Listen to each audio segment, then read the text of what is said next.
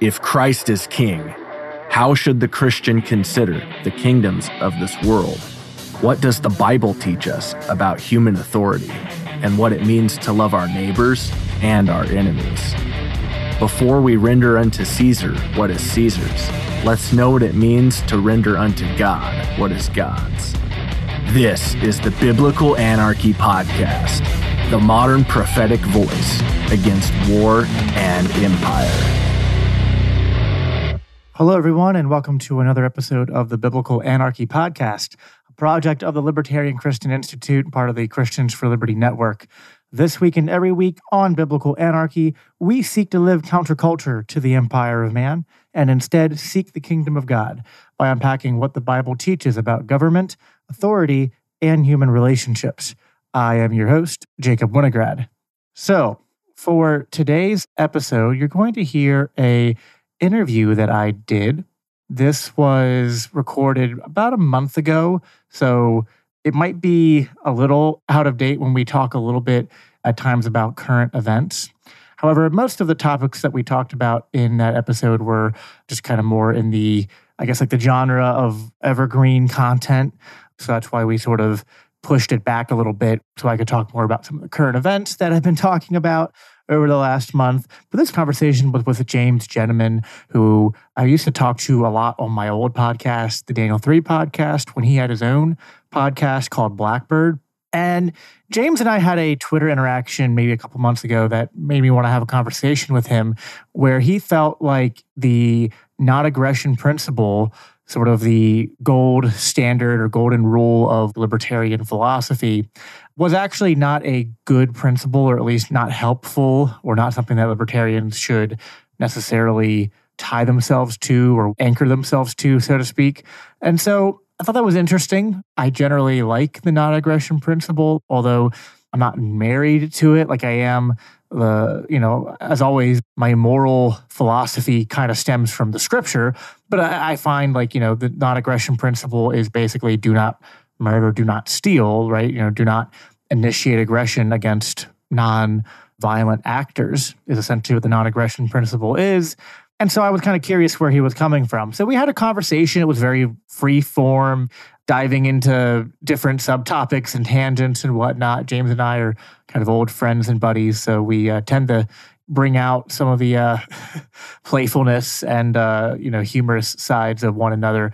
Well, I think it was an enjoyable conversation, and you know it'll be a nice break of pace from sort of the more depressing or more serious content I've been doing on foreign policy and theology and whatnot. That stuff's good, but you know, this will be a nice break of pace to just kind of sit back and listen to two old friends, just kind of like, you know, you'd almost, uh, you know, we were doing this virtually. We might as well have been sitting down together and enjoying a beer over a fire and uh, just kind of talking about philosophy, talking about religion, and just having a conversation that was personally edifying for the both of us. And I think that you will also enjoy it. James is a very intelligent person and a very deep thinker. And so, even where I disagree with him, I find that his contributions are really helpful. He helps to challenge my presuppositions and ways of thinking about things and to look at things in a different way. And I also highly encourage, even though he doesn't produce it anymore, that you go check out his old podcast, the Blackbird podcast, which is still up there. He did a lot of great content interviews on there on politics, but also just on other topics in general. So that's all I have for an introduction for you guys today. So again, please enjoy this episode. And that's all. Hello, everyone. Welcome to the Biblical Anarchy podcast. I am here with my good friend James Jenneman. James, how you doing tonight? Hey Jacob, it's good to see you again. Yeah, it's been a long time, man. So I know, man. James, you used to be one of the fellow libertarian podcast hosts, and then you retired early at the. Uh, you you went to episode 100, right? If I remember correctly, or did yeah, you? Where did you I cut it off? At? 200 actually. Or the 200? I forget. You cut yeah, it off well, at an because, even spot. Uh, I did that rebrand. I went from the Agorist podcast to Blackbird. Right because you know, I mean, we'll I'm sure we'll talk about my ideological evolution on this during this conversation. It, that seems to be like whenever I'm on your show, like we're just talking about what I've changed my mind about this time. Pretty much. Uh, um, but yeah, yeah, I hosted Blackbird. I don't remember if it was 100 episodes or 200 episodes, but it was, you know, it was a lot. And I, I loved doing the interviews, but I wasn't making any money off of it. So I figured I needed to go do something that would make me a little bit more money. Although I am not really doing that. I, you know, I work a salaried position at this point. So like I just kind of live off my salary, although I'd rather not be. No, it's all good.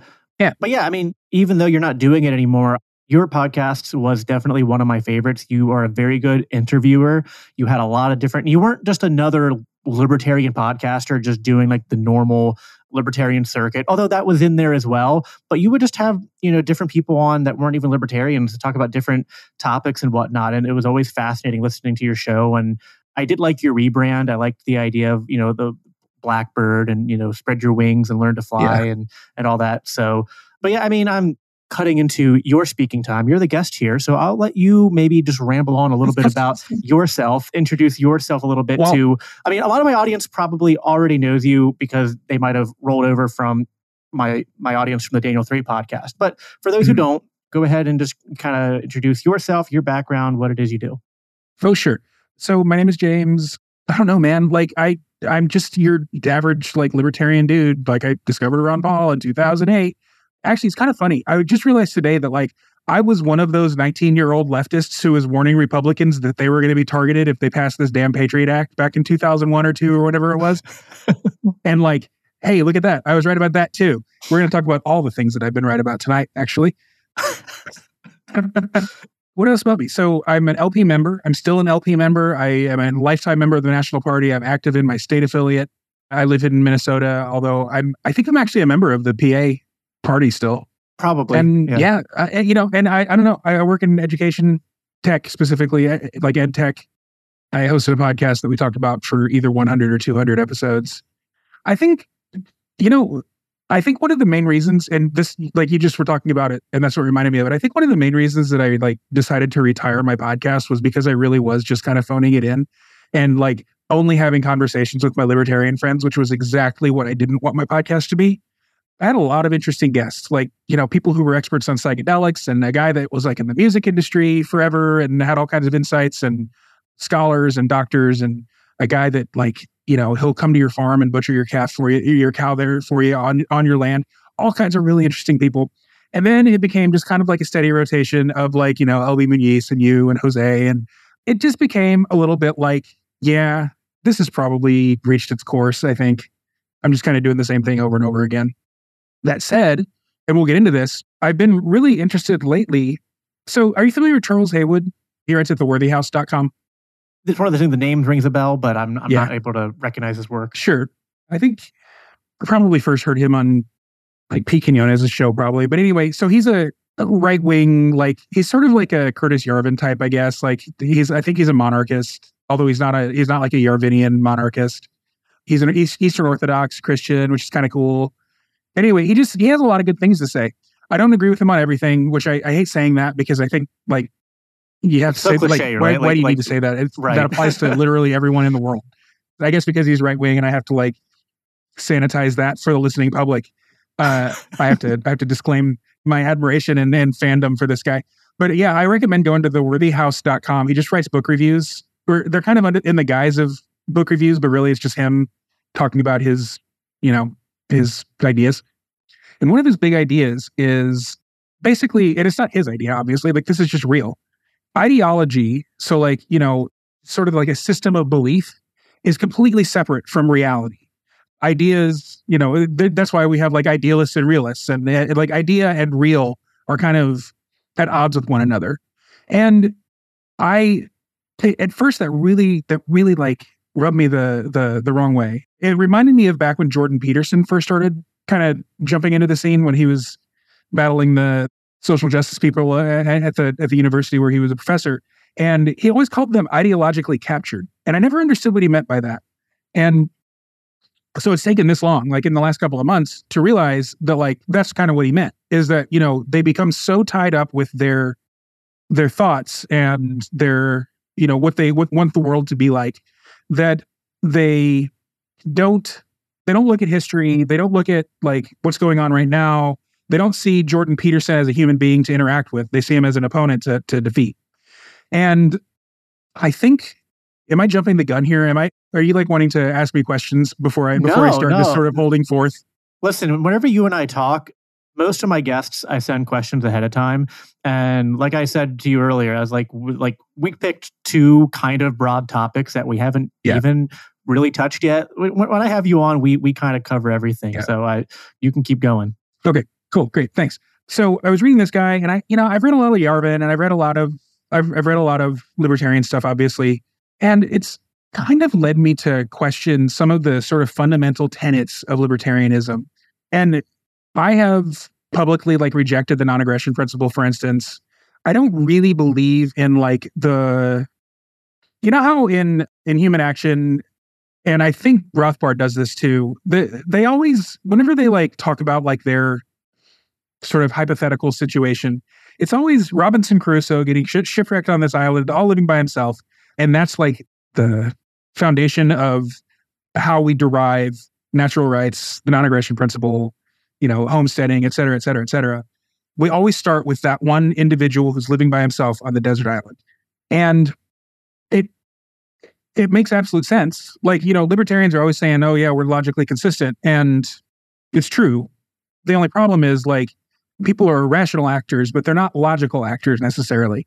So being logically consistent isn't really a good way to like build a society, I guess, or to, I guess, continue it, a society, I guess. Or even because like, I can kind of see what you're saying. It it like in a sense would be a good way to build a society, but because there's so many people who aren't logical, if you try to engage in that like well in a utopia everyone would be engaging by the same logical framework I would be, you're you're at the very least going to be hitting your head against the wall and probably not be mm. as successful towards achieving your ends as you might be as if you you know you, you could probably find ways to achieve your ends in but not exactly in the framework that you find to be the most logically consistent or, or something. Mm. So I don't know if that's what you're getting at.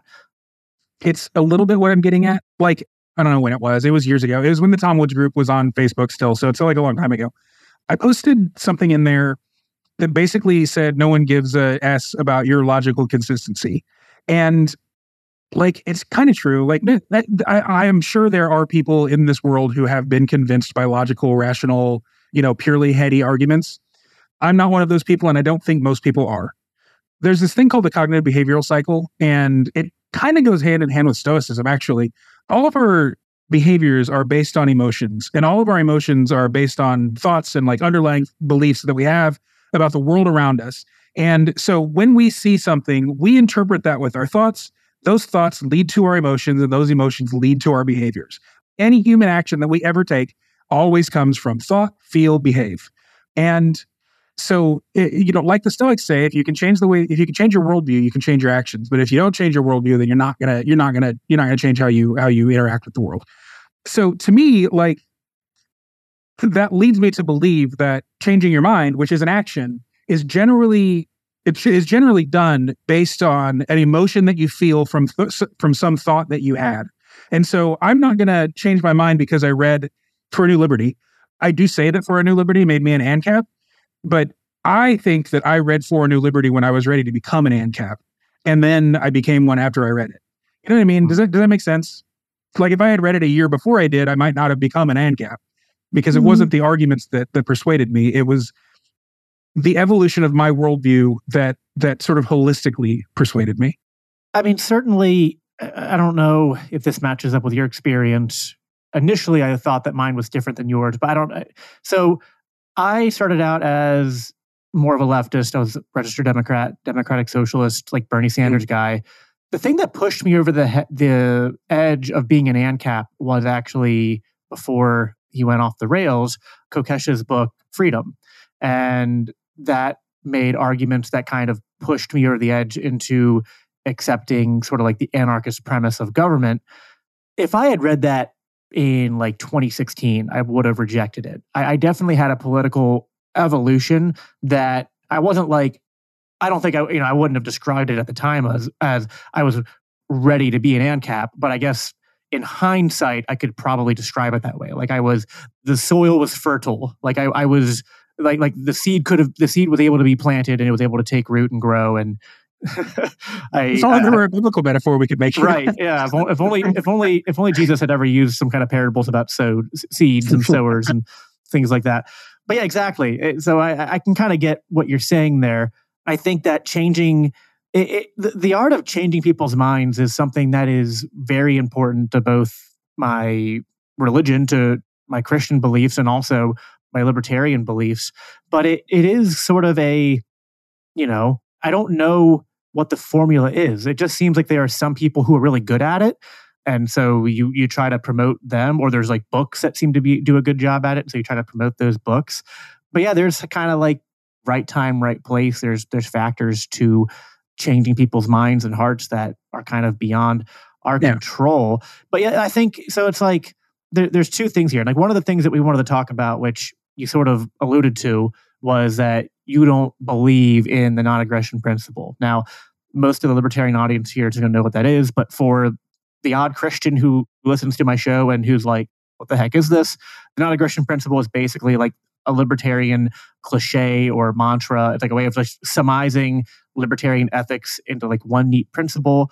I agree with the, or it's sometimes called the NAP, and I agree with it. Although I think it would be more accurate if you called it the like NIAP, because I, I don't think it's that we're against aggression or violence or coercion in principle, we're against the initiation of those things. So it really should be the non-initiation of aggression principle. But NIAP isn't a word, so you just say non-aggression principle. But yeah, just basically that, like, you know, don't hurt if someone is acting peacefully, it is wrong to initiate aggression against them. So you know, we call that the mm-hmm. non-aggression principle, and that's kind of a summation of libertarian ideas. You know, it's often it's kind of like some people express it as don't hurt people and don't take their stuff is another way of saying it. So, which I mean, I, and I would say that lines up with biblical principles: do not mm-hmm. steal, do not murder, things like that. So, I think the NAP makes sense.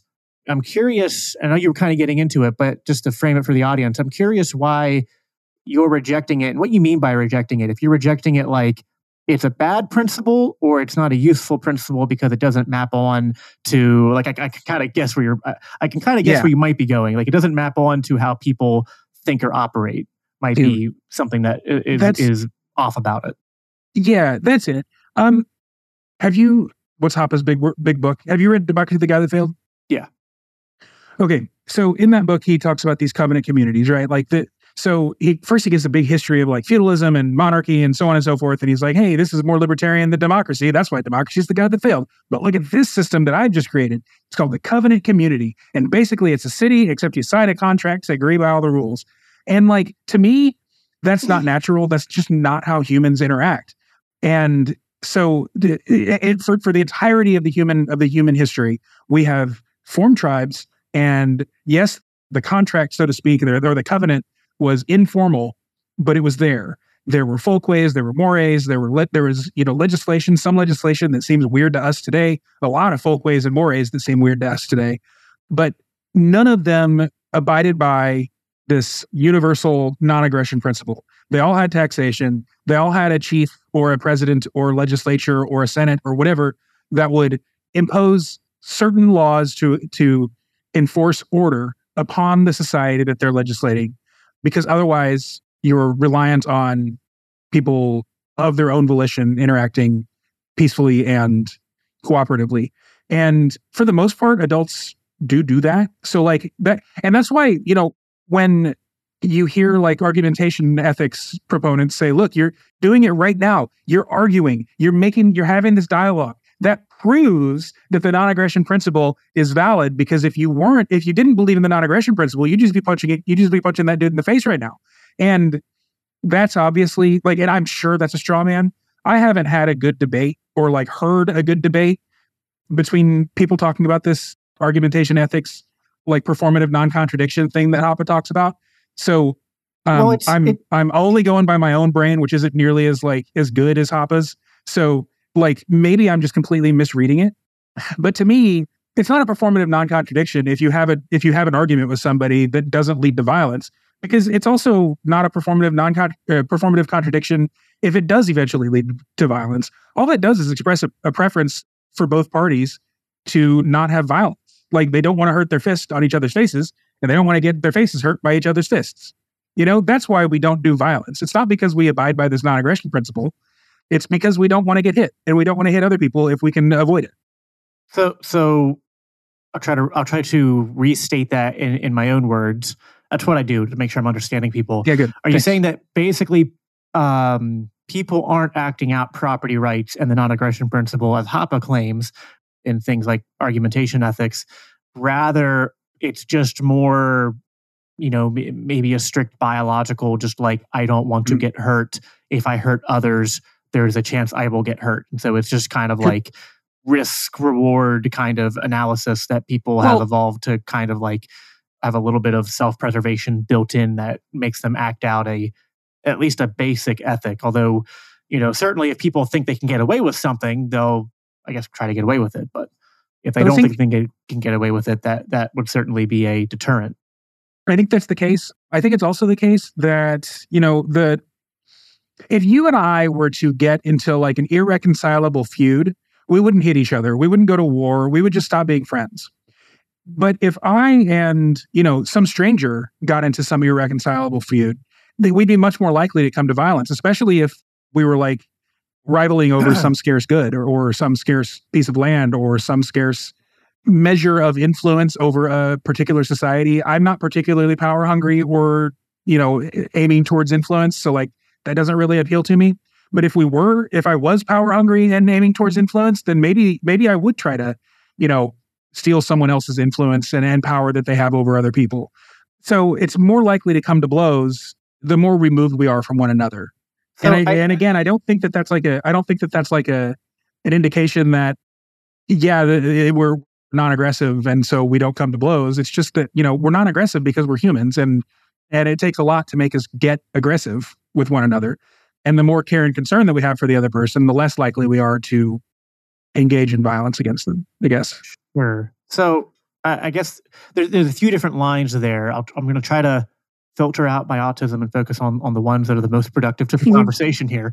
Uh, so I, I think that there's definitely an element of, yeah, people, I think at base level, oftentimes don't do bad things because they're afraid of getting punished. Actually, that's like I think I've heard like Jordan Peterson and others talk about that. Like that is like weak morality, or like I think it was mm. Nietzsche or someone else that basically said like they're really people aren't moral; they're just cowards. Is another way of putting it. Like, like people would Jeez. do more bad things than they actually do, but they're not brave enough to do it because they're too afraid of the consequences, which isn't really a morality. Yeah. That's more of a of a, just like a cowardice. But anyway, it's like I don't know if I buy that as a generalization, but I'm sure there are some people who are like that. Yeah, sure, sure. But I, I guess my counter to that, and I, I, don't know if you've read Mere uh, Christianity with uh, by mm-hmm. C.S. Lewis, but I, I, tend to agree with that natural law argument. Just that, mm-hmm. like, I think that we can observe multiple things to be true at the same time. And I think your mm-hmm. observation mm-hmm. is more or less correct in terms of like the micro level. If we look at like microtransactions between people and like what is playing out, most of the time when we don't engage in violence, we're not exactly engaging in moral philosophy. we're not thinking like, I can't do this yeah. because I'll be violating that's, the property rights. Well, and that's the thing, Jacob. That's the big thing is that I just don't, I don't, I don't see Mm, mm, mm. But, uh, let me let me let me let me phrase this really precisely. I don't see in the year 2023 a lot of value in in moral philosophy, at least not for myself. I think that we are facing a very dire situation that is going to require people to to touch grass, frankly. The fun little phrase that we've been using for the last few years because people are too online um, mm-hmm. it's real. Like you, we are going to have to start interacting with the real world again because we're going to have no other choice. You know what I mean? Like we're going to have to start building communities again. What did I? I read something earlier. Like prior to the internet, we were born into communities, and then we found our individuality. But after the inter- after social media, we were born individuals, and we had to find our mm. community. Mm-hmm. I think we're going to be reverting to that that former status of human of humanity or whatever. It doesn't mean I think that the internet's going to go away or social media, all the social networks are going to crumble or anything like that. I'm not like a you know collapsitarian or whatever you say, but um, we're at a point right now where it's looking like the United States, you know, the the at least it's looking to me like whether we're advocating for national divorce or we're advocating for individual state secession or we're advocating for, you know, unionism over everything, the American empire is not long for the world. You know, maybe it'll be 10 years, maybe it'll be 100 years, but at some point in the next generation or three, we are probably going to have to be rebuilding. And you don't Sure. rebuild online and you don't rebuild with philosophy. Hmm.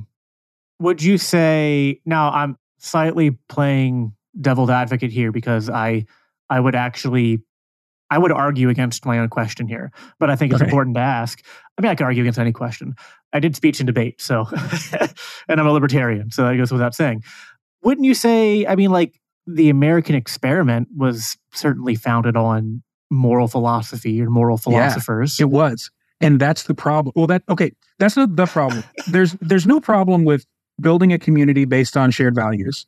In fact, I would go so far as to say there's nothing wrong with building a community and also expecting other people who don't share your values to act as if they do share your values if they're going to continue living in your community.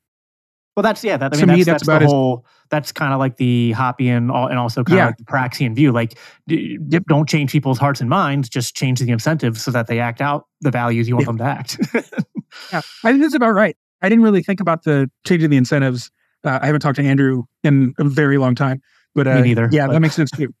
Yeah, sorry, Andrew being the Mises GOP guy who I think he's I even don't think he does it anymore though. I think he kind of Yeah, stepped out of that. He had a kid, and that changes things. Yeah. Which I, I have Well, four I need to catch up with him, man. I was in Houston last year and I was gonna go, I was gonna look him up, but never got around to it. So yeah, I should probably, I should probably reach back out. I like that guy. Yeah, no, Andrew's a Um, cool guy. But yeah, I, I Like, don't know. I like think, we were talking about. ahead. I think we, I think we were talking about this before we started recording, but like I have completely dropped off the map. Like I haven't talked to a lot of my old friends from the podcasting days. I think this is, I mean, this is the first time you and I have spoken to one another probably since like the last Pennsylvania LP convention I came to. I Yeah. don't think we've done each other's shows since then. no. Um, like we've Well, texted and we, spo- like, we I couldn't- a lot. That's I- I kinda what I'm talking about, like, one of the shows I was supposed to do with you because I had family stuff come up. But Oh, is that yeah? Were you were you and Jose or somebody supposed to be on like joint or something? yeah, yeah, I, Yeah. I In any in any event, Anyway. yeah. That's uh, that's kind of what I'm getting at. You and I have done nothing but text message for a year and a half, maybe a year or something like that. But here we are. We're talking face to face, more or less, and I think we're going to start seeing more of that. I, I don't know. Like this isn't exactly the same thing as like rebuilding a society. You and me, you know, kind of rekindling a live relationship that we've had in the past. But it's similar. Like I'm getting a lot out of this, a lot more out of this than I would have just texting. And like yesterday, I, I told you this too. Like yesterday, I talked to Michael Heise on the phone for like an hour and a half. He's saying like, I should probably not be a 14 year old. Um, I talked to Michael Heise on the phone for an hour and a half yesterday, and I don't talk to people on the phone for that long. Like, you know, I call my mom on her on her birthday, and we talk for 20 minutes. So I don't know. I feel like something's changing. And I think part of that is that we're going to be living a lot more in reality and a lot less in our heads. And what what were we? Well, well, but- the, the American the American experiment. Let me let me Right. let me. Or did you ask your question? Did you get it out? No, I, I did. I started to go on to a second question, but we should probably answer the first question Okay. first. So here's the issue with the American experiment as I see it. And this is so I mentioned that I've been listening to or reading a lot of Charles Haywood. I've also been doing the same with like Auron MacIntyre and, you know, just a lot of the kind of dissident right figures, I guess. Uh, Mhm. In addition to my normal sort of libertarian rotation of podcasts and that kind of thing. And like like I keep saying, I still consider myself a libertarian. And if you're a libertarian who thinks that a libertarian who doesn't believe in the NAP isn't a real libertarian, well, that's you know that's on you. I'll see you at the LP convention next year, probably. Like whatever, we can still coexist. In any case, the American experiment.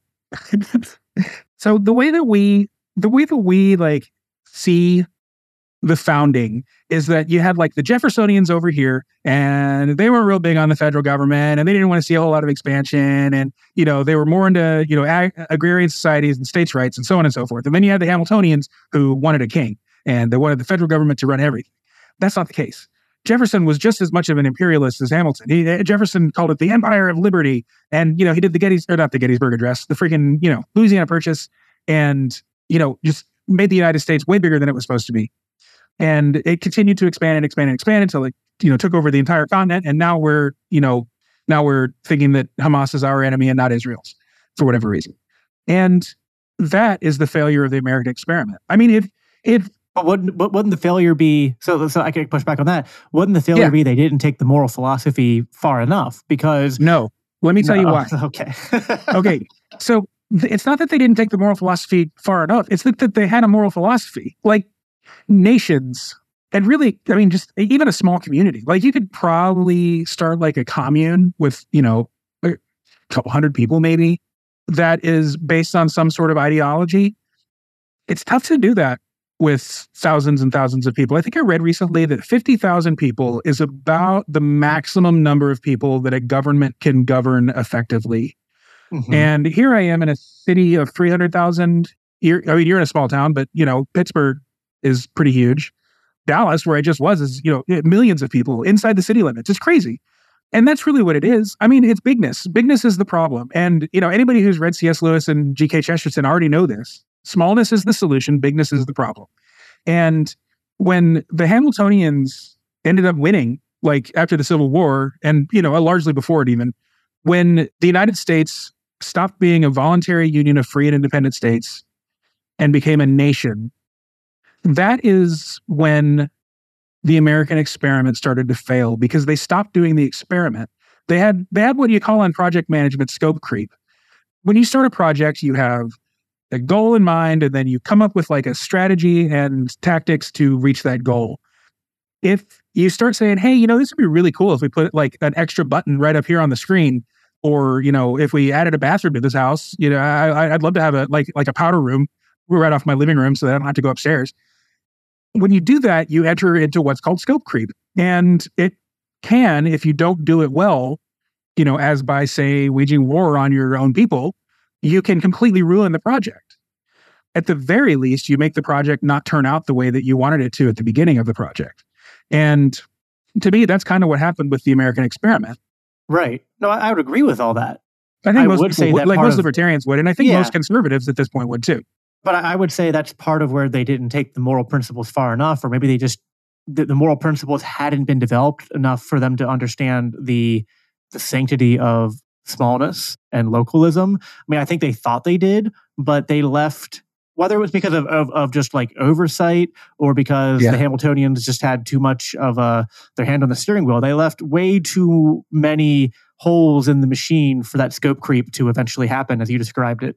So I don't know. I think, and again, I could have made all the same points you did. There's definitely things about the American experiment that I find to be objectionable and are responsible for a lot of the horrors going on today.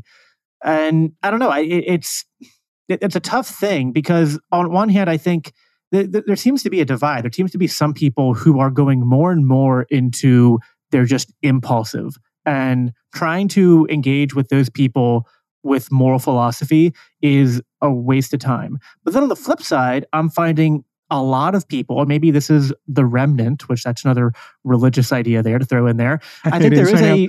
a, I think there is a sizable amount of people that we could describe as a remnant that are in this age of increasing chaos and de- destabilization. They are looking for answers and are more interested in moral philosophy. I mean, I'm Mm. seeing this happen with my podcast, not on a national level, but I'm actually su- I'm surprised to see it's having an impact at the local level because like people at my church are listening to it, my pastor's listening that's to cool. it, and talking to me about these ideas.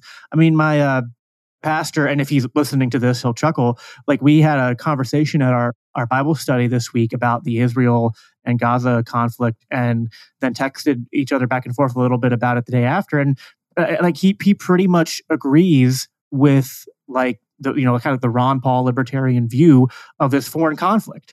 And you know, he was actually talking to me about like, you know, he's going to be talking about this a little bit at church on Sunday. And he's like, I'm going to probably anger some of the dispensationalists that are in our congregation. But um, You have but, you know, dispensationalists in Pennsylvania? oh yeah, oh yeah, oh there's Oh my ton- lord! I thought that Oh. was a, I thought that was a southern thing. I mean, like York County, which is like the Alabama of Pennsylvania. So. All right. so That's funny. I, I grew up in Dallas, and I grew up in Dallas around the corner from a church called Scofield Memorial Church. if you know anything about dispensationalism, Cyrus Scofield is the one who wrote like the Yep. original dispensationalist study Bible.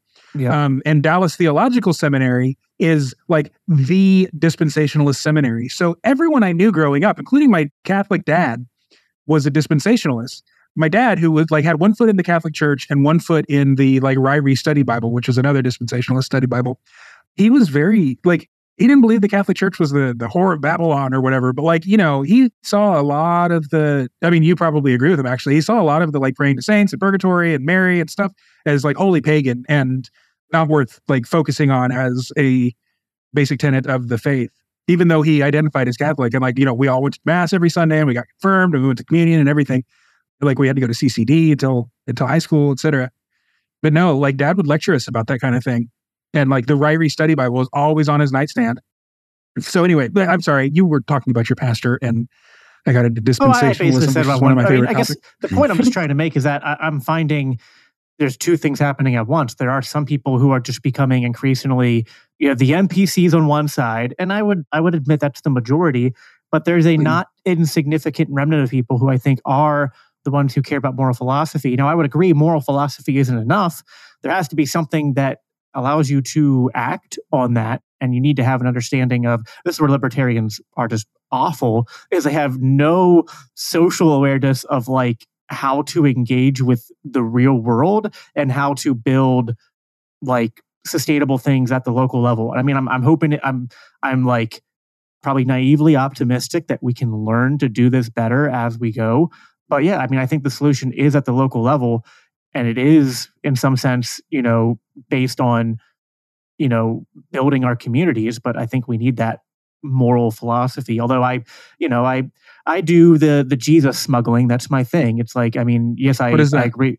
Jesus smuggling. I mean, it, it, is what it, it. I think it is exactly what it is. It's like I agree with the libertarian ideas, but I'm like, you kind of need the Jesus element to make them actually work Right. on a Sure. on- like, like I, I guess you could have a completely secular local, you know, libertarian community or or what or whatnot. But I just think it's at the very least, even if that's possible, I think it's much more optimal and would more naturally flow out of small religious based communities. Like I, I just think, you know, what's funny is actually I cringe at this because like I first heard this argument from the worst person in the world, Ben Shapiro, and it's like he's hundred percent right on this, hundred percent wrong on like everything else.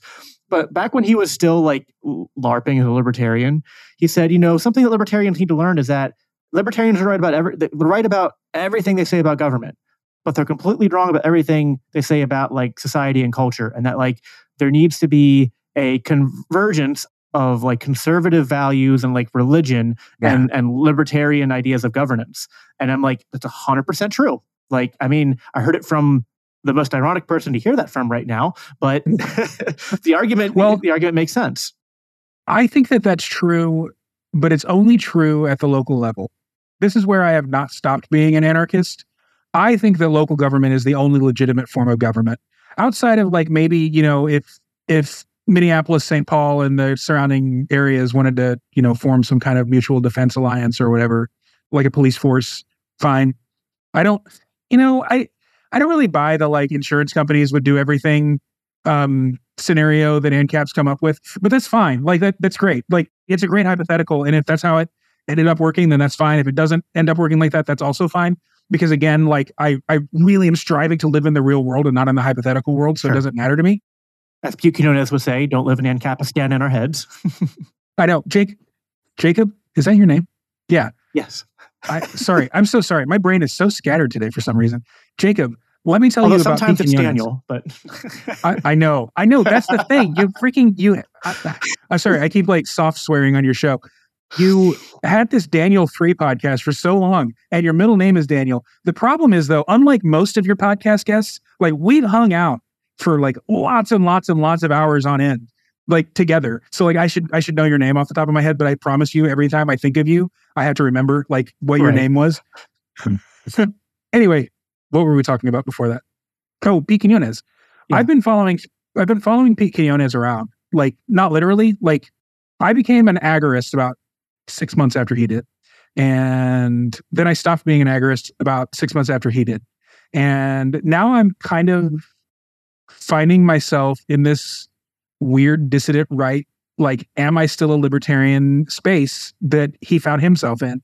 And I haven't been paying attention to him, but I think that he's like converted to apostolic Christianity, which, you know, if you had told him two years ago that he was going to be a Catholic or Orthodox or whatever, he would have looked at you like you were crazy because, first of all, he went to seminary and he was completely jaded on, on apostolic Christianity. Even after he had studied the fathers, the fathers of the church and stuff, which is usually like our our sword and shield is the fathers of the church. You know, look, we do the liturgy just like they did, so we must did, be the right church, right? Did, um, did you see me on his show it, like two months ago? No, dude, I haven't listened to a show in so long. Yeah, go back and watch that? it because like I, I I did not know he had like really gone deep into the Christianity, and I went on his show and like we went really deep into. I, I went on to make the biblical case for secession, but then we got really deep into culture and Christianity and all that, which oh, was cool. really cool. Yeah, I haven't I haven't talked to him in a while, and like the last time I really paid attention to him, he was still calling himself an atheist. So, but he had Bird on. You remember uh, Bird from Timeline Earth? Um, yeah. He's Catholic. He's he's like very Italian. Apparently, I don't know his real name, but uh, apparently he's just very Italian. And so Pete like actually like literally challenged him to a debate over whether Catholicism is Christian or pagan, like on his podcast. so like that's how far Pete was like from it's both. the yeah. I know. So well, anyway, um, so I don't I, I don't know where he's at now, but anyway, I also don't know where I'm at now, which is a little bit. That's your charm, though, James, I guess. You're, you're, you're like a Pokemon who's always in the state of evolving and never stops. yeah, you're in that state of flux all the time, but which is good. You're always and, and you and Pete have that in common. Like you guys are very you just willing compared me to, to a Pokemon. Yes, I did. Um, all right. Well, well I, I compared you to Pokemon Evolution, but I'm a nerd. I don't know. But you're you and Pete, what I appreciate about people like you is that you're always willing to to challenge your priors. Yeah. And there's not well, enough people who are willing to do that. And I think we need to be willing to do that in order to avoid the thing you talked about at the beginning, like ideological possession, which is definitely uh, a danger. And there are many libertarians who do that. And those, those are the types who would hear you go, you know, eh, I'm at least a little skeptical on the NAP. And they'd go, You're not a real libertarian. It's like, okay. Like, um, and, yeah, let's talk about the NAP a little bit more. So here's what I think. I think the NAP is a great way for adult strangers to go about dealing with one another. I don't think it works with parents to kids or adults to kids. You know, if you if you mm. tell your six year old to go to his room and you don't let him out of his room for three weeks because he's grounded, you are being a parent.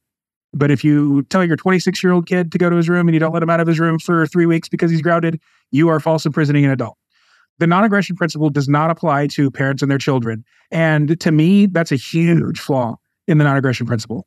The non aggression principle also doesn't apply to like edge cases, which fine. Like every universal law has edge cases. So, like, I can't knock somebody out of my hot air balloon if I decide that they no longer can trespass on my hot air balloon because it's my property. If you cut between my house and the next door neighbor's house and you happen to be on my side of the property line, I can't shoot you in the head, that kind of thing, even though you trespassed and violated my nap and so on and so forth. Like I get that. I get that there's exceptions, but like there's exceptions. And to me, for a principle to be so foundational to like an entire like umbrella philosophy, that principle has to be pretty ironclad. And so that's the main reason that I've kind of stopped saying that I'm like a non-aggression principle libertarian. Hmm. So what? Uh, that's not to say that I don't think it's a good idea. I think it's a great idea, and I think it's a great like general rule. I just don't see it as like a first principle, I guess. So what what would you then like put up in its place? Like, and to be fair, clear, it's not like I'm I mean, I, I agree with the non aggression principle, but it's not like when I'm on my podcast and I'm, you know, because I, I, do a mixture of interviews and, and then more like educational, informative ones. And mm-hmm. when I've done like intro to libertarian stuff, I don't focus on the NAP. But mm-hmm. I think the NAP is just a shorthand for describing more sophisticated. Like the way I like to define libertarianism and I don't know if you would agree with this or not, is I think of it more of a question. It's just a simple question of when is violence justified? Mm-hmm. And libertarians answer that by saying it's only justified when it's in response to someone else who has initiated it. Kind of like yeah. a roundabout way of saying the NAP, but it puts it in more of a question form and in more of a you start thinking about it more in a practical sense of you know daily interactions like is violence justified in this scenario? Is it violence justified mm-hmm. in this scenario? Now, I agree with you. that still has the problems you you brought up. So it's going to have the problems of the edge cases. It's going to have the problems of parents and their children, which some libertarians have come up with goofy answers for. Rothbard, as much as I love him, had a terrible answer trying to figure out the reconciliation of the NAP with parents and children. well, that and that's not... that's another that's another irreconcilable difference that Rothbard. Um, I think most Rothbardians are anti-abortion, but Rothbard was very pro-choice, and right. he used the violinist analogy to justify his pro-choiceness. I think it's the dumbest and analogy, but I, mean, I know there's a there's a book, and I want every like every single Christian listener of the Biblical Anarchy podcast needs to go to Amazon.com and immediately search for this book. It's called Defending Life. It's by a guy named Francis Beckwith. He's a moral philosopher, so you'll love him. He might be an ethicist. Either way, he's a professor at Baylor. He wrote this book like 15 or 20 years ago but it is phenomenal. And if you're pro-choice, it's gonna it's gonna make you pro-life, and if you're pro-life, it's gonna help you argue against pro-choice people. It is the best book on abortion that I've ever read. Um, hmm. I haven't read a ton of books on abortion, but it's it, it it just tackles every single argument, including the violinist. That was a complete a complete sidebar. But yeah, but what would you? So if we don't have the NAP, and if we don't define yeah. it by you know just kind of like that general when is it right to initiate force when yeah. it isn't like how would you define libertarianism and engage in describing that with people i don't know if i would define libertarianism unfortunately and it may just be because i would define it with an app and i don't want to do that because i'm still calling myself a libertarian um, but uh, to me what we replace it with so here's the pro- the problem is individualism i think and it's not even individualism the problem is like is like this weird sort of twisting of individualism where we start with Robinson Crusoe and from there derive these natural laws or so called natural laws. To me, I think we start with a tribe. We start with a community of people. We start with a neighborhood. We start with a family. We start with the group of people as it exists in the world because people, while we are individuals, we don't exist in individuality. We always exist in a community unless we're, you know, the Unabomber and, you know, he did his fair share of violating the NAP. So maybe we don't want to become the Unabomber. I think that's where we start. We start with how does this community want to be run? And if the community is being run according to the way that that community, and yeah, I know there's going to be outliers. There's going to be one or two people, or maybe even a bunch of people. If it's 50,000 people, it's probably going to be in the thousands of people who don't like the way that it's run. But because it is a local community and because those people have the right to flee and can go pick another community, to me, I think that's probably where libertarianism should be starting or should be like the foundation point, I guess. And but see, that's the thing though, that gets it out of the ideological thing. And given that it is a political philosophy, it needs to have that ideology. And so so you're saying libertarianism where, should focus less on moral philosophy and focus more on the, the, strict political philosophy. What is the best form of governance and running society? And it's to do yes. it as decentralized and localized as possible. I think that's the case. The problem though is that like okay, so there's this town in Michigan recently that like banned basically they they banned any flag that's not the American flag from public property. What it was painted as was they were banning the pride flag from public property and because it's a heavily Muslim community, they hmm. were saying that it was like homophobic legislation or whatever. Um, I would go so far as to say that the community can decide that even individual households can't fly the pride flag, even if they can fly the the Ukraine flag and the EU flag and the American flag, and those are the only three flags that they're allowed to they're allowed to fly, I think that a community can say these are our these are our values as a community, and that that severely violates the non-aggression principle. And I don't I don't see I don't see a reconciliation there. Well, I mean, like the only reconciliation is if that society was constructed in the hypothetical Hoppian covenant community right. way. But so I've always like said, yeah, covenant communities are fine, and and I think Hoppe is very smart. But I, I agree with your critique. That's like that is not really exactly how people form communities. Like they're not going to form yeah. it in that exact like step by step. Like we have contracted with every person around us, and like it, it's just not natural. People aren't thinking sure. about that. But the and end like, result is going to be I mean, and, similar. And, let's say you are a rural a rural community i have really uh, trouble saying that word. Let's say you're a country community and you know there is one trans person in your community. What the hell do you do with that person? You can't just banish them and make them move to a big city. I mean they're hundreds of miles from a big city. So i understand that there are huge problems with this. And you know we're a christian audience so maybe it's not a trans person but maybe it's a you know maybe it's a person who uh for whatever reason their personality profile, their personality type has led them to be hyper skeptical of anything that they can't see, feel, and touch. And so they have become an agnostic. Heaven forbid. But in our Christian community, we don't allow agnostics to live. So we either we have to banish you. I'm sorry, you can't be here where you're being physically removed. So what do you do with that? I don't know the answer to that question. And hmm. so like that's a hard that's a really hard case. Well, it's uh, kind uh, of I like, do know that I know that in like the southern part of America when you know like during segregation and stuff, small towns like that. I mean, hell, just watch like you know Steel Magnolias or some other movie that takes place in the South. You know, in the in the olden days, you know, there's a, there's going to be a gay guy. He's probably going to be a hairstylist or an interior decorator or something like that. And for the most part, like everybody knows he's gay. He minds his own business. They mind their own business. They're friendly and cordial. And if he's a hair if he's a hairstylist, holy shit, he's oh sorry, he's best friends with all the women in town. You know what I mean? Like, in, that's just kind of how the gay guy was handled in small town Alabama in the 1950s or whatever. I at least that's my understanding of the case. Um, mm-hmm. But also, I mean, if he was the only gay guy, what where was he going to find his like partnership and his romantic fulfillment, things like that? He would probably have to leave town for that. And I don't think that that's necessarily the case in small town Alabama anymore. Like, I think that we've become diverse diversified enough to where like small towns are going to have even the smallest towns are going to have a few gay people and they might even have their own little bar that uh, like my I mean, I mean like I, I used to think that my little town and county was as like red and I mean like full blown MAGA as you could be, but there are you know pride flags on the street that I live on. I mean, and like the, the modern ones that have the little trans triangle on the on the side. Oh, God. just I, I mean I, I, hate I hate both, I but I hate that, that one even worse. so, but anyway, it's so I, I, I have the rainbow one. I have the rainbow one on my keychain still although it's a i think it's more like a vestigial rainbow keychain. Like i, I don't I, it, obviously like i've got my i've got my my stuff but like i don't necessarily like identify as like a member of the lgbtq community or whatever like that. Right. I don't know if i ever have but i have pretended like i have i know in the past. So yeah, that, that, that's that i mean that could be a whole other 30 45 minute conversation i know i know. We have, we're like getting towards the end of this already. I'm so sorry that i've like rambled so much no, I we didn't even get to talk about the LB yet. That's true. Well, we can try to shift there really quick. We have about ten minutes left, but um, yeah, I think you know to, to try to tie a bow in, in in the NAP stuff. I mean, I think yeah, I think the NAP is a good guiding moral principle, and if mm-hmm. someone wants to talk about it, I think that it can open the door to interesting conversations about that. But yeah, at the community level, is that always going to play out? Probably not.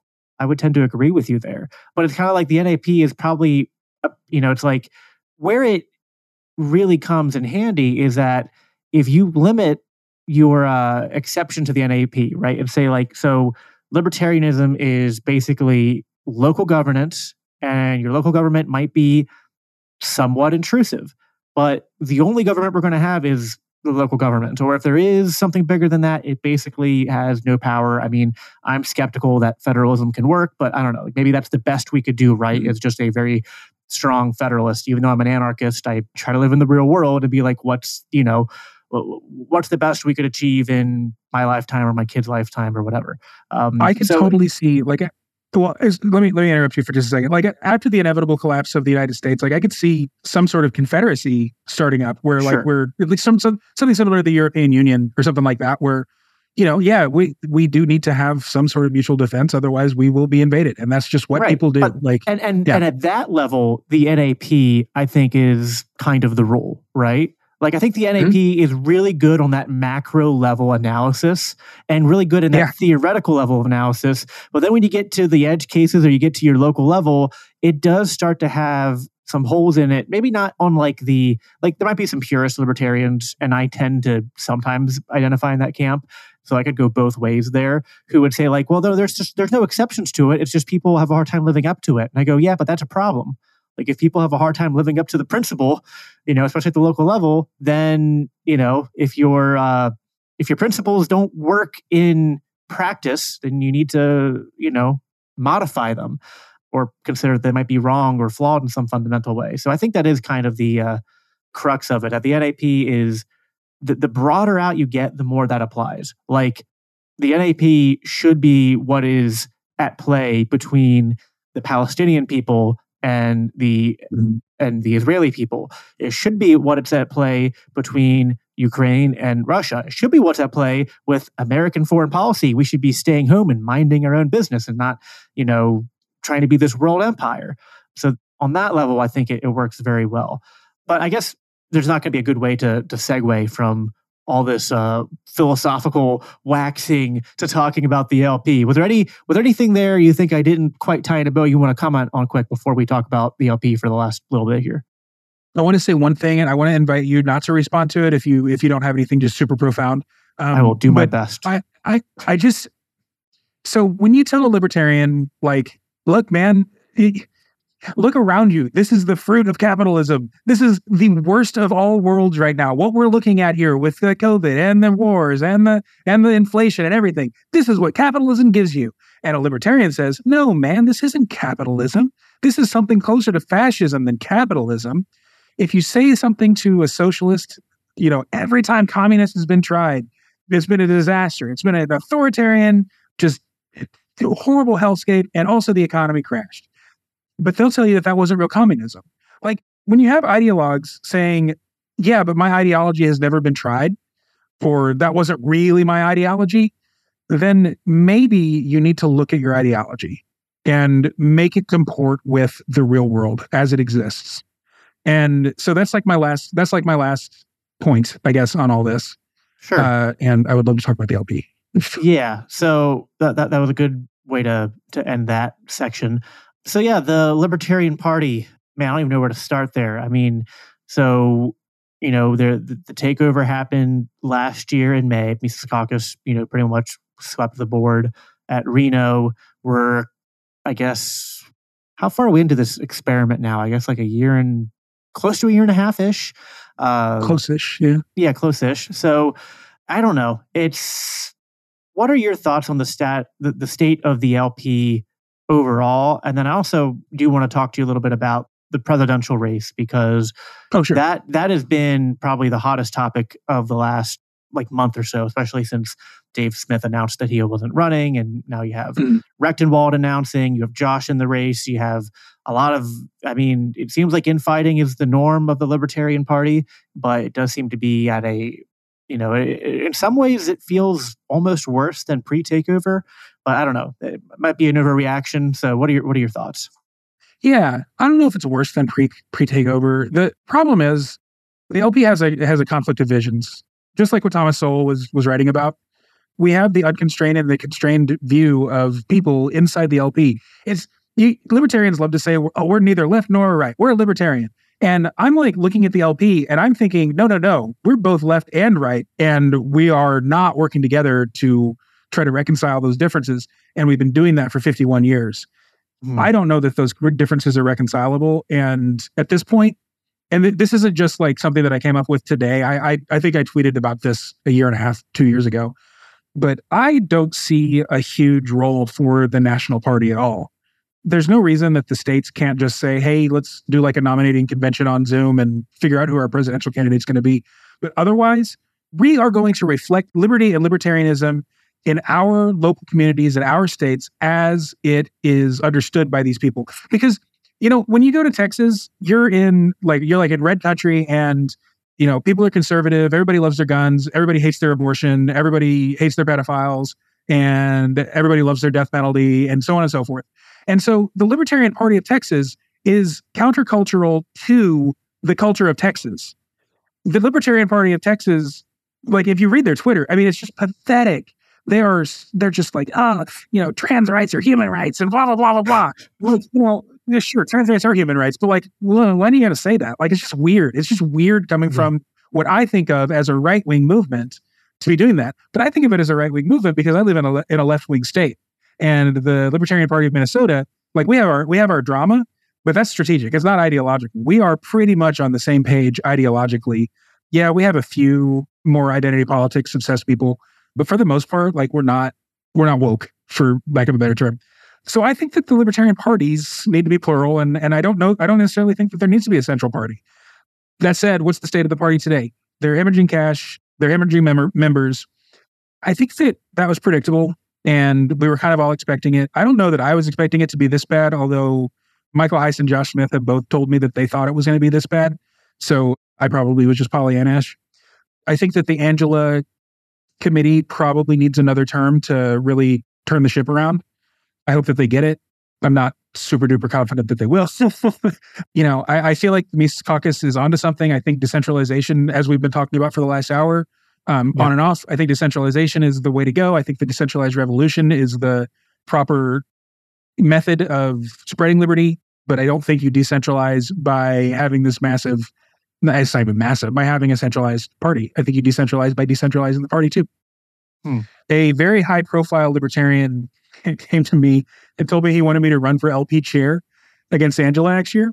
And first of all, I support Angela. If she runs again, I'm going to be 100% whipping for her and voting for her. If I were running for LP chair, I would be running specifically to dissolve the party at this point. I think that's the best case. I think that that's not going to happen. So the next best case is to continue with the the decentralization route. And yeah, I've, I've often said that yeah, I, have often said like the takeover needed to happen because Libertarian Party needed to be libertarian or cease to exist, and the second just is not possible. Like even if you got it done, someone would just recreate it. So it just seems yeah. like a yeah. so it's true. Yeah. yeah. So it's like I, I, I agree with you in like that the, the, theoretical, but in the practical, it, it would never work. Although the decentralization of the different state affiliates does matter, but there's that tension, and you know I've I've been on both sides of that. I've been on the side of state autonomy, and I've been on the side of sometimes angry at other states who I think are perhaps you know hurting a, a national effort, but then letting it go and being like, you know what, it's a decentralized movement, decentralized party, so you got to you know take the good with the bad there.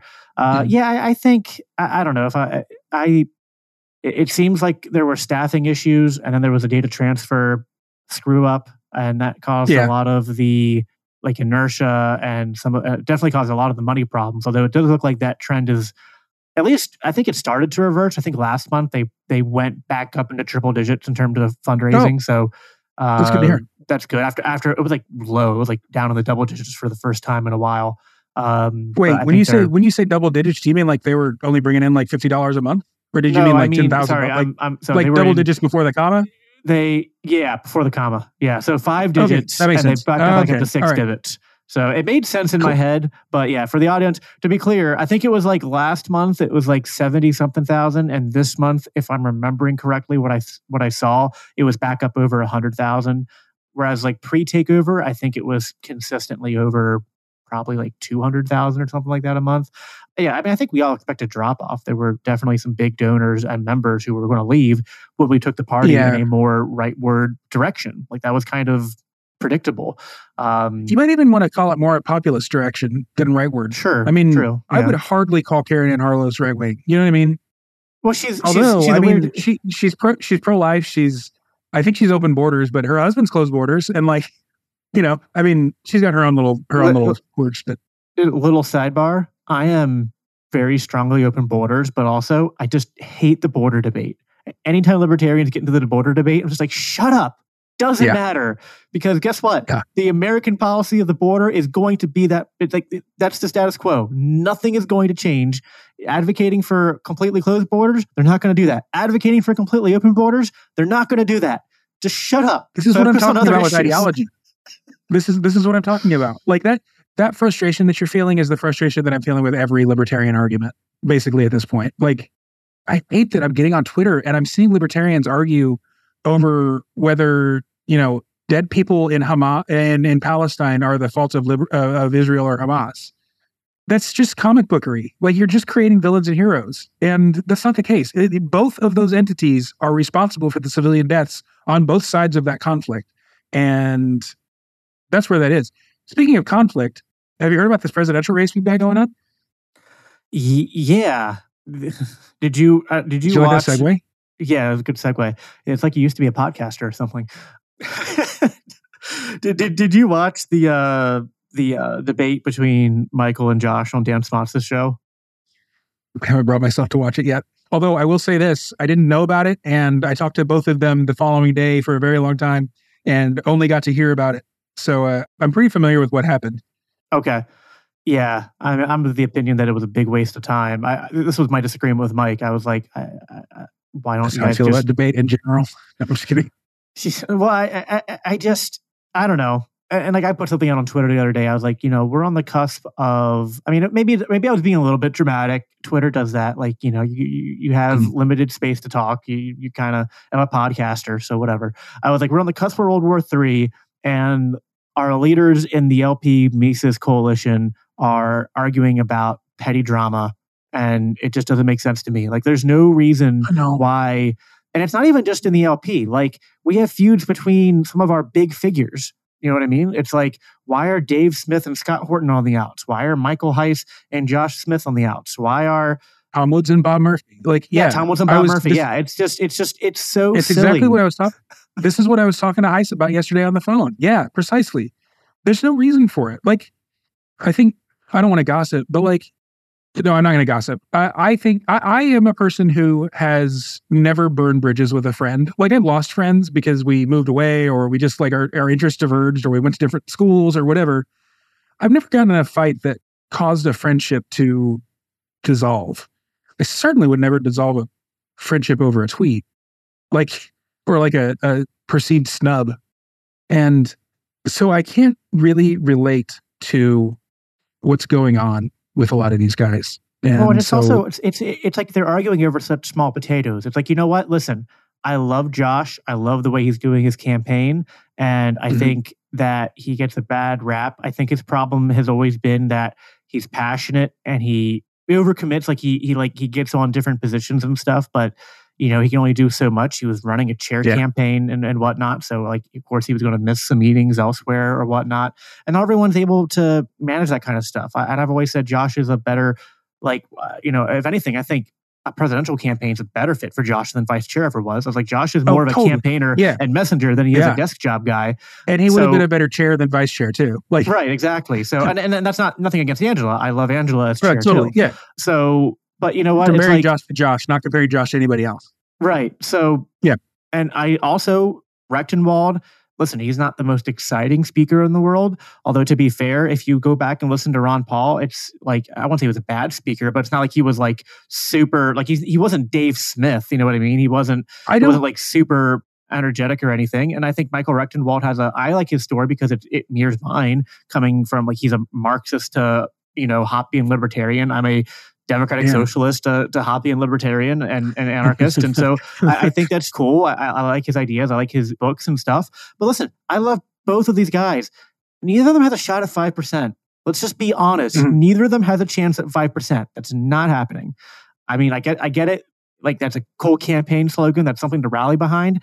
I would love to be proven wrong by either of them, but it's just not happening. Dave Smith, that would have been on the table. But even with Dave Smith backing Rectenwald, I just don't see 5% happening. Yeah. And you know what? It's like whether, and if you listen to their messages, like I don't know, like I watched them at a debate at the New Jersey Libertarian Party hosted. And I was like, they're saying the same things in different ways. They're both focusing on decentralization. They're both focused Mhm. on local governance. They're both focused on like, they're both like in sync on the culture war and all that. I was like, so why does it matter? Like, why, why are we fighting over? I was like, and, and right now, like, odds are they could just be debating on who's the top and bottom of the ticket. You know what I mean? Yeah. so, and, and, and to I me, know. that's the silly thing. It's like there are some people who really like Josh, some people who really like Rectenwald, and instead of feuding over it, why don't they work together? It just, I don't know. It I seems to me, I think. Well, I, and I think you and I, you and I, like agreed yesterday, and I, I, I'm, I'm thrilled that we agreed on this. That we, we really like both of them. Like, yeah, I, uh, like I'm I joined the Josh Smith campaign before Rectenwald announced, and I'm still planning on supporting Josh at convention next year. But like I'm gonna vote for Rectenwald on a ranked choice ballot. Like it's not like I'm gonna leave Yeah. him off. it's gonna be one two. I mean, it, it's gonna be one two either way. You know what I mean? It's it's not a Mhm. and and so I don't know. I, I think and, and we're running out of time here, but I, I think at the end of the day, it's decentralization is good for governance. It's probably even good to a point for political parties. But man, at some point, you think rubber's got to hit the road and people have to stop playing political games. Like, I, I get this is politics, but like, I didn't join the party in the Mises caucus because I like political games. Like, I, I detest them. In fact, I was on the fence of joining the Mises caucus for years. And like Heise and, and other friends of mine in the caucus would always try to bug me to join. I'd be like, I just, like, I hate political games. Like I just have no patience for that. And you know, I've got dragged into it and now I'm part of political games and I can't stand it. I get so much more fulfillment by doing things in my local church or doing things in my yeah. family. You know what I mean? It's like the other risk is that you're going to get a lot of volunteer burnout if you keep having all mm-hmm. this infighting. People are going to go screw this. Like this is just drama. Mm-hmm. People are other thing is like with tensions this high and people throwing shots at each other, like how are you attracting donors? I was like, I'm not saying we all have to agree, but candidates. Like, yeah, yeah. It's just I don't know. It's a mess right now. Uh, I guess I'm a little bit black pilled at the moment, at least on the national level. I love my PA team. Like you're hanging out with my friend Calvin here soon. You yeah. know, Calvin's great. I love all my organizers here in PA and I love doing the stuff at the local level. But yeah, I mean, at the national level right now, I am just like so checked out. uh-huh. at least, in, at least until DC. I gotta tell you, I never have more fun than when I'm at LPPA events. You guys, you guys know how to throw a party, and like it's not even if the parties are exciting; it's just the people, like you and Calvin and Mike and Jeff, and like just everybody who I see at those PA things. And even I don't know how you guys do it, but you're able to like get people from out of state to come in. So like you know that's where I met Adam Heyman from Nevada. Shout out to his two podcasts now. That's because PA was a key battleground in the takeover and and whatnot. Although yeah. we ended we ended out of state voting at the last convention, so now there's not as much of the hoorah. I think we're going to need to do that in Minnesota next year. Actually, we've got the 23 convention, we had a couple of out of staters that were kind of flown in by Mises haters. And we they were given keynote speaking engagements, but they also joined the party, so they were participating in the convention. So I think we're going to need to we're going to probably need well, to fly in some people to get our bylaws changed. That was the funniest thing about the PA stuff was that they cried foul when we brought out of staters mm-hmm. in 20 well the 2022 but in 2021 they the only reason they won was because they brought in a bunch of out of staters like Ashley Slade doesn't live in PA oh. like like so many people came yeah, in from out of state. Like like Nicholas Sarwark doesn't live in PA like what the heck are you doing here? Ethan Bishop Henchman uh, yeah. what what's that guy's name from the Cato Institute? Um I don't remember his name, but anyway, yeah, there were so many people. There were so many people at that thing. It doesn't hurt that you guys are close to you're close to the big population centers of the Northeast too. Yeah. So they were able to they were able to come in from New Hampshire, New York, and BC, and so forth. Great. Well, yeah. I what's think, next? Are we wrapping? Yeah, I think we'll wrap up there. I mean, I think you know the, the the, LP drama might not be as interesting to, to to all the listeners, but you know what? There's a correlation between the first half the, or the first three quarters of the conversation and that, which is you know the moral philosophy and the puritanicalism that, of uh, of moral philosophy can sometimes be a barrier to actually achieving real world success. And I, am at, that, at that point in my life where, as much as I care about moral philosophy, and I think we you always need that, right? Like I think you need that as your north mm-hmm. star to kind of keep you grounded. But you know what? It's like the same thing. My last little point here, then I'll let you say something before we close out. I have the same problem in the church. It's like, listen, I have disagreements with Catholics you know, I'm a Protestant. I have disagreements with a lot of Protestant denominations and Lutherans and Baptists and, and whatnot. But it's like, you know what? In the world we live in, if you profess Jesus Christ to be Lord, I don't understand why we're fighting more than we're working together. Mm-hmm. It makes zero sense to me. It's like I remember. I remember one thing you you. It's because of philosophy. Right, right. Well, does the does the Holy Spirit proceed from the from the Father and the Son, or just the yes, Father? Exactly. Exactly. Exactly. like, like, okay, cool. That's fun to talk about in philosophy club or like over drinks with religious friends. But like, it's just okay. Like, we all agree on the abortion front. I think for the most part, we all agree on this woke stuff. I think for the most part, it's just I don't know. Oh, at some point, child. You haven't you haven't been around very many. You haven't been been around very mainline Christian uh, well, no, no, mainline right. Protestants, main, and, the, also, the and also like your your your general Catholic as well. I mean, you, you, no, you're, you're, you're, right. The main lines have been hijacked by a lot of wokeness, but uh, but. I think also a lot of the serious Christians have left those churches because they've been they've been infiltrated you know, by, by by by the wokeness. I'm going to give your editors one more one more 30 second thing to to get past. I was at my corporate retreat, and our chief marketing officer, we're on this tour bus, and he goes, you know, I think the problem with Christianity is that it's just not progressive enough. They need to have more more progressive Christian denominations. That would grow the church. And I was like, dude, what planet are you living on? Like, it was the progressification of Christianity that made the people leave the church in droves. Like, Oh, I just it just it blew my mind. He's our chief marketing officer. It's not like I'm going to challenge him, but holy cow! Anyway, sorry, that was a, another tangent. Let's close out. Do your thing. Yeah, cool. Sorry. All right. So, yeah, I don't have anything else to say. James, if you have, I mean, you're not a podcaster anymore, but if you want to plug Blackbird anyway, tell people where they can find it because it's presumably still there. People want to go listen to it. And if you, you know, want to plug LP Minnesota or anything else you want to plug before we Sure. out, get out of here. Yeah, actually, I would love people to go join the Libertarian Party of Minnesota. That's at lpmn.org. We do accept out of state members, and we could really use you if you want to come to our convention next year. We might throw a little party to attract out of staters. Follow me on Twitter, James LJ, and then just kind of stay tuned. I'm really planning on a, a big like historical education thing, more like American studies, like the cultural history rather than just the military and political history. It's at the very, very germ phase of that, so I haven't really done much. But my partner Andrew and I are kind of planning on doing it together. He's a writer and I'm kind of a commentator, so I'm going to do the commentating and he's going to do the scripting, which I think is going to be nice. Stay tuned for that, I guess. There's not really any concrete plans or domains or YouTube channels booked or anything like that, but it's sort of the pie in the sky thing anyway. Cool. All right. Well, thanks, James, for coming on. It's always fun talking with you. And, you know, I hope the audience was able to follow along. It's the problem when you have friends on a podcast is that, like, you can just take each other in like a million different directions at once. But also, I think people also like that. I mean, that's why Joe Rogan's successful. That's why Yeah. the long form podcast thing exists because people like people who are just being authentic and just talking about stuff. And you don't always need a cookie cutter agenda of covering points A, B, C through D. You know, so I, I hope the conversation was edifying to all you who decided to tune in. And we'll be back again in another week. The Biblical Anarchy Podcast is a part of the Christians for Liberty Network, a project of the Libertarian Christian Institute.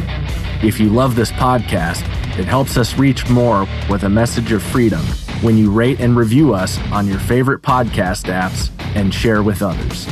If you want to support the production of the Biblical Anarchy Podcast, please consider donating to the Libertarian Christian Institute at biblicalanarchypodcast.com, where you can also sign up to receive special announcements and resources related to biblical anarchy.